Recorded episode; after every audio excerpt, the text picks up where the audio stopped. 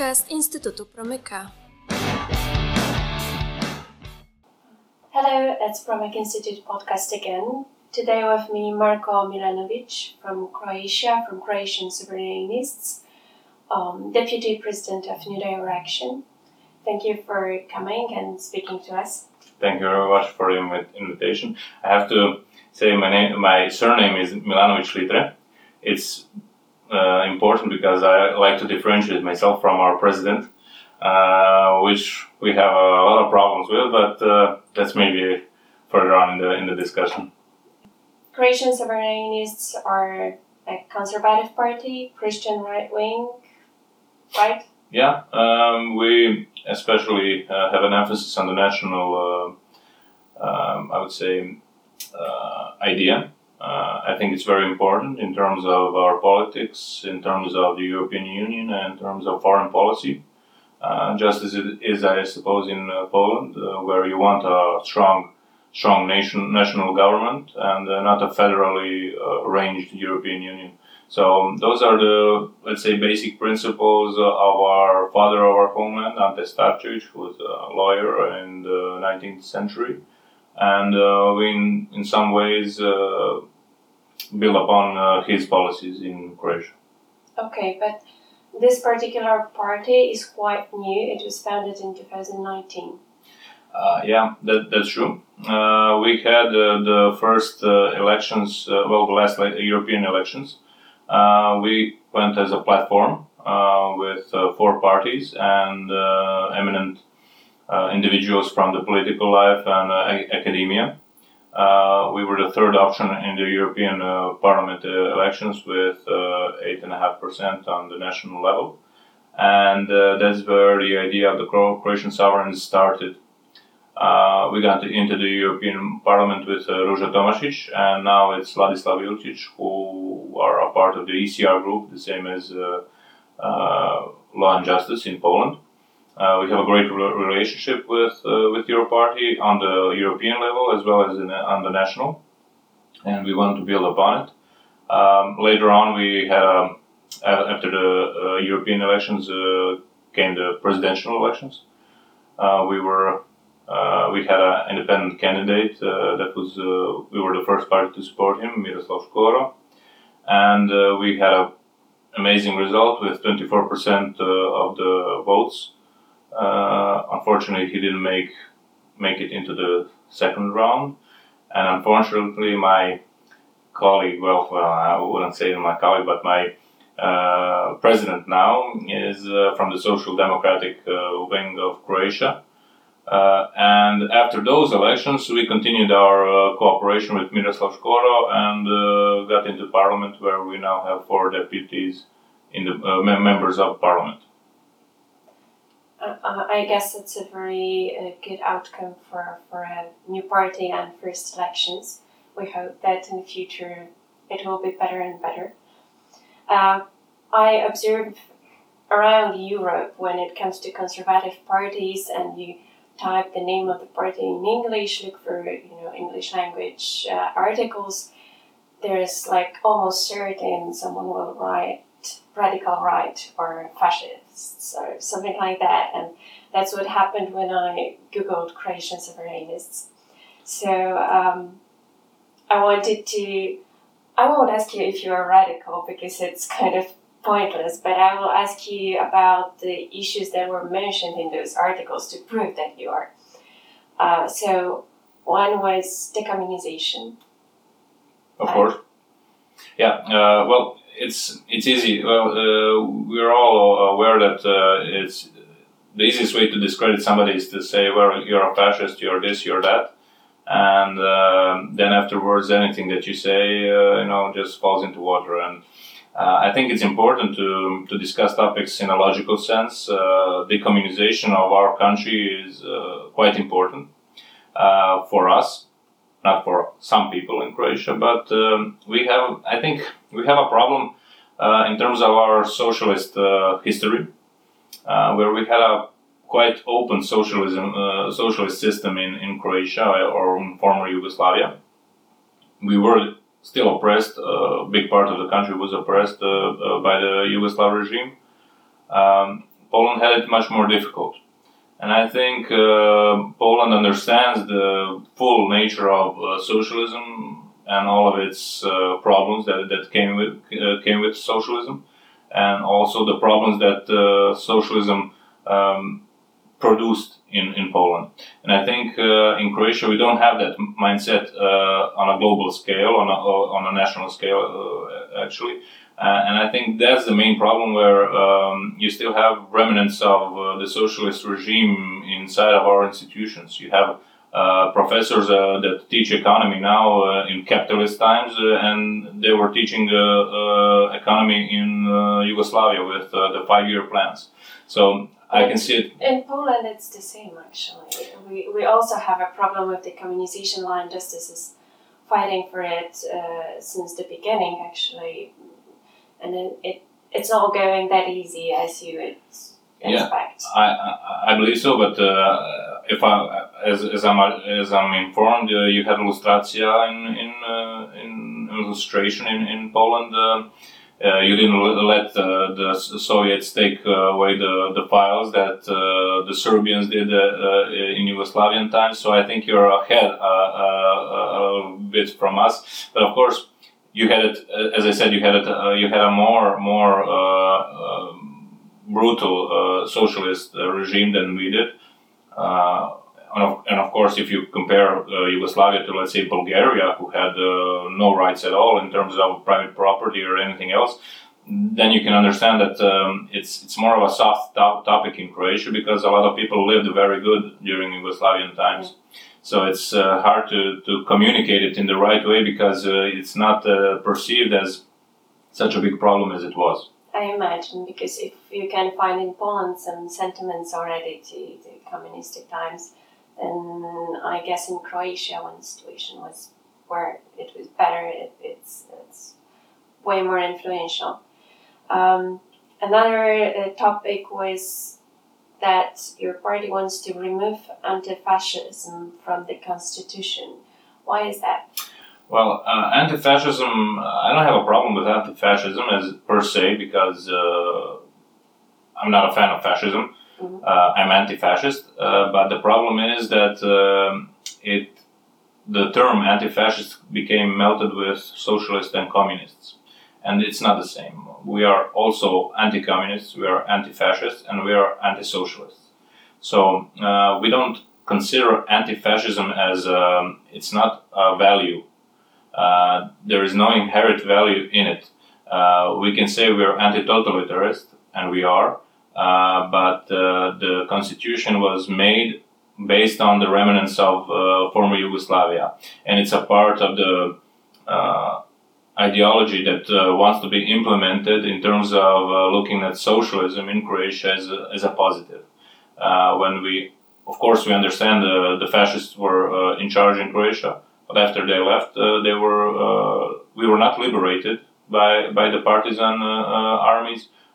we were enslaved again under the communist socialist regime that was Yugoslavia, and the Croatian people suffered the most during Yugoslavian times it was more of a it was an idea at the beginning, but later that idea uh, translated into a greater Serbia.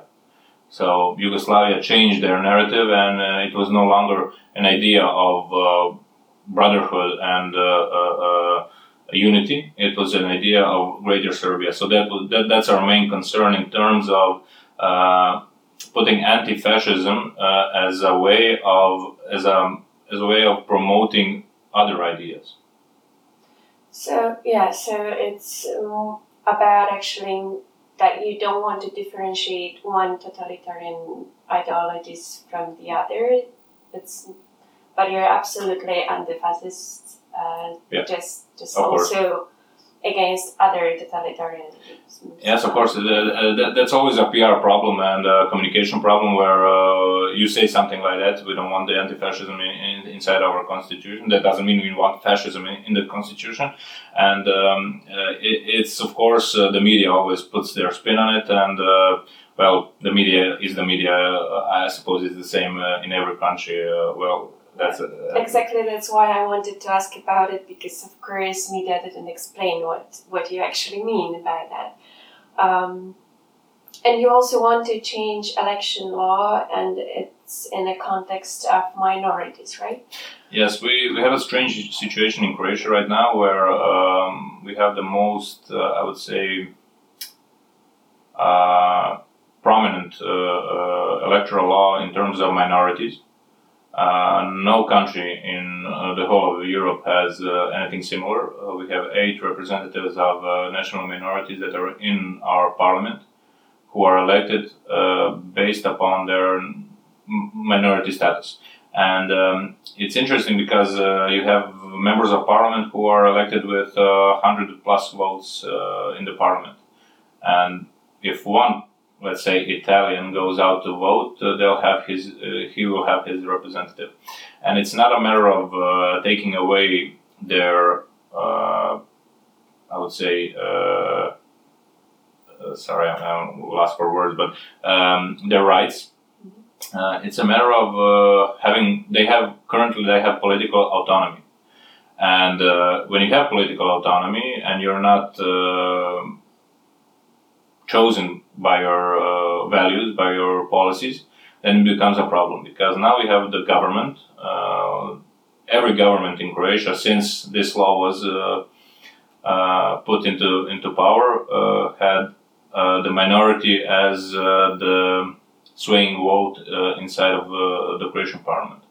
Uh, so it becomes more of a, a trade uh, coalition than, than it is a value coalition, and we could see that in in uh, in Croatia uh, a few weeks ago when they were voting for the change of the abortus laws in Croatia, where the members of the coalition, of the governing coalition, voted against the governing party. So I think it is a trade uh, uh, coalition, but uh, they have their own interests, and that's why they are currently in power. Our uh, idea is to have the minorities in the parliament uh, uh, at the same level as they are now, only not, to for only to have them not be the decisive factor in creating the government in example, uh, they couldn't vote for uh, the majority uh, in the parliament. So I think that's a good compromise um, because they they have the privilege of being in the Croatian parliament. They can uh, say all the problems that uh, that are uh, that they have with the minority issues in Croatia. But in order to stop the trading, political trading inside of the government, I think this this is a good good way to, to do it. Okay, sounds fair to me at least. Uh, I want to ask at the end about your view on the war in Ukraine. What should be, what our response should look like? Yeah, well, the war in Ukraine is uh, quite a special topic in Croatia. Uh, when the war started, we had uh, really strong feelings because uh, we have flashbacks of our own homeland war against Serbia, and we could see the struggle the Ukrainian people are in. Uh, our party is doing everything we can to, to help the, the, Ukrainians. Uh, my wife is actually fourth generation Ukrainian in Croatia. Uh, they were from uh, Lviv, a Ukrainian city, but uh, as the Polish like to say, a Polish uh, based Ukrainian city. The Austrians also have a claim, to, have some claim to it, but uh, the whole family, her whole family, uh, for, for before four generations, they came to Croatia. Uh, they were in Croatia during the Homeland War. They, the Ukrainian people helped a lot uh, during the uh, during the Homeland War. There are a small group currently in Croatia. Around 2,000 of them were before the war. Now I think uh, we have like 40,000 uh, refugees in Croatia, which is a very small number compared to Poland and all the efforts that the Polish people uh, gave uh, to their neighbors. Uh, but it's it's it's a very very very uh, emotional topic for us in Croatia, especially the patriotic parties that, that are in Croatia, because we can see the same narrative that was going on in Croatia during uh, our homeland war. Uh, Serbia was trying to as they say, protect the Serbian populace in in Croatia. They had referendums trying to annex uh, parts of Croatia uh, in the be- at the beginning of the war. The same thing was done in in uh, Russia, in Ukraine from Russia's side. Uh, we can see the influence of the Orthodox uh, Russian Church in in the whole political scene.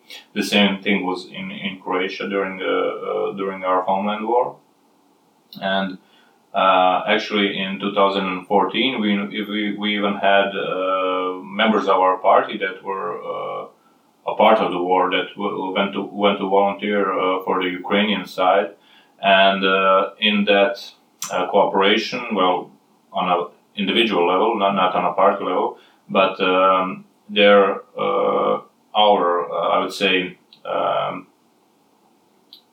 experience from the homeland war was translated into the Ukrainian army to for them to understand because they were very very interested in how we freed uh, a big part of our uh, country uh, with um, army uh, operations and uh, the way that uh, the political side dealt with the problems. they wanted to have that experience in, in Ukraine. that was, of course, before this last all-out war came into place and we were very active in terms of uh, helping the Ukrainian people. But um, that's maybe not a good topic to to say uh, publicly, right? But um, we're help- helping in every way that we can uh, in order to to to bring peace to Ukraine.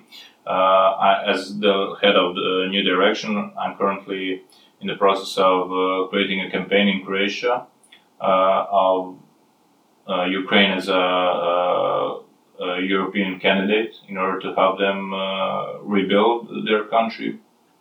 I hope for a uh, strong and decisive European Union uh, in those terms in helping Ukraine. I hope Germany, uh, uh Austria, and Italy will change their tune and uh, understand that there, there can't be a compromise towards Russia because Ukrainians have the right to defend their country in its whole territorial entirety as it was before the war and of course Crimea is also I think uh, a big part of it uh, of the problem and uh, I don't think that they should uh, accept compromise.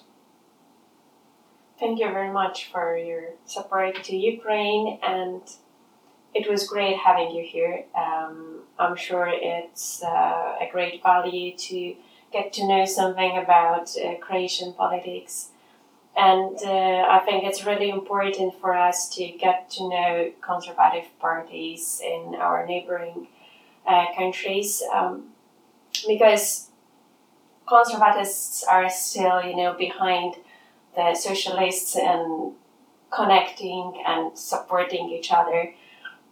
So thank you very much for being here. Thank you very much for the invitation.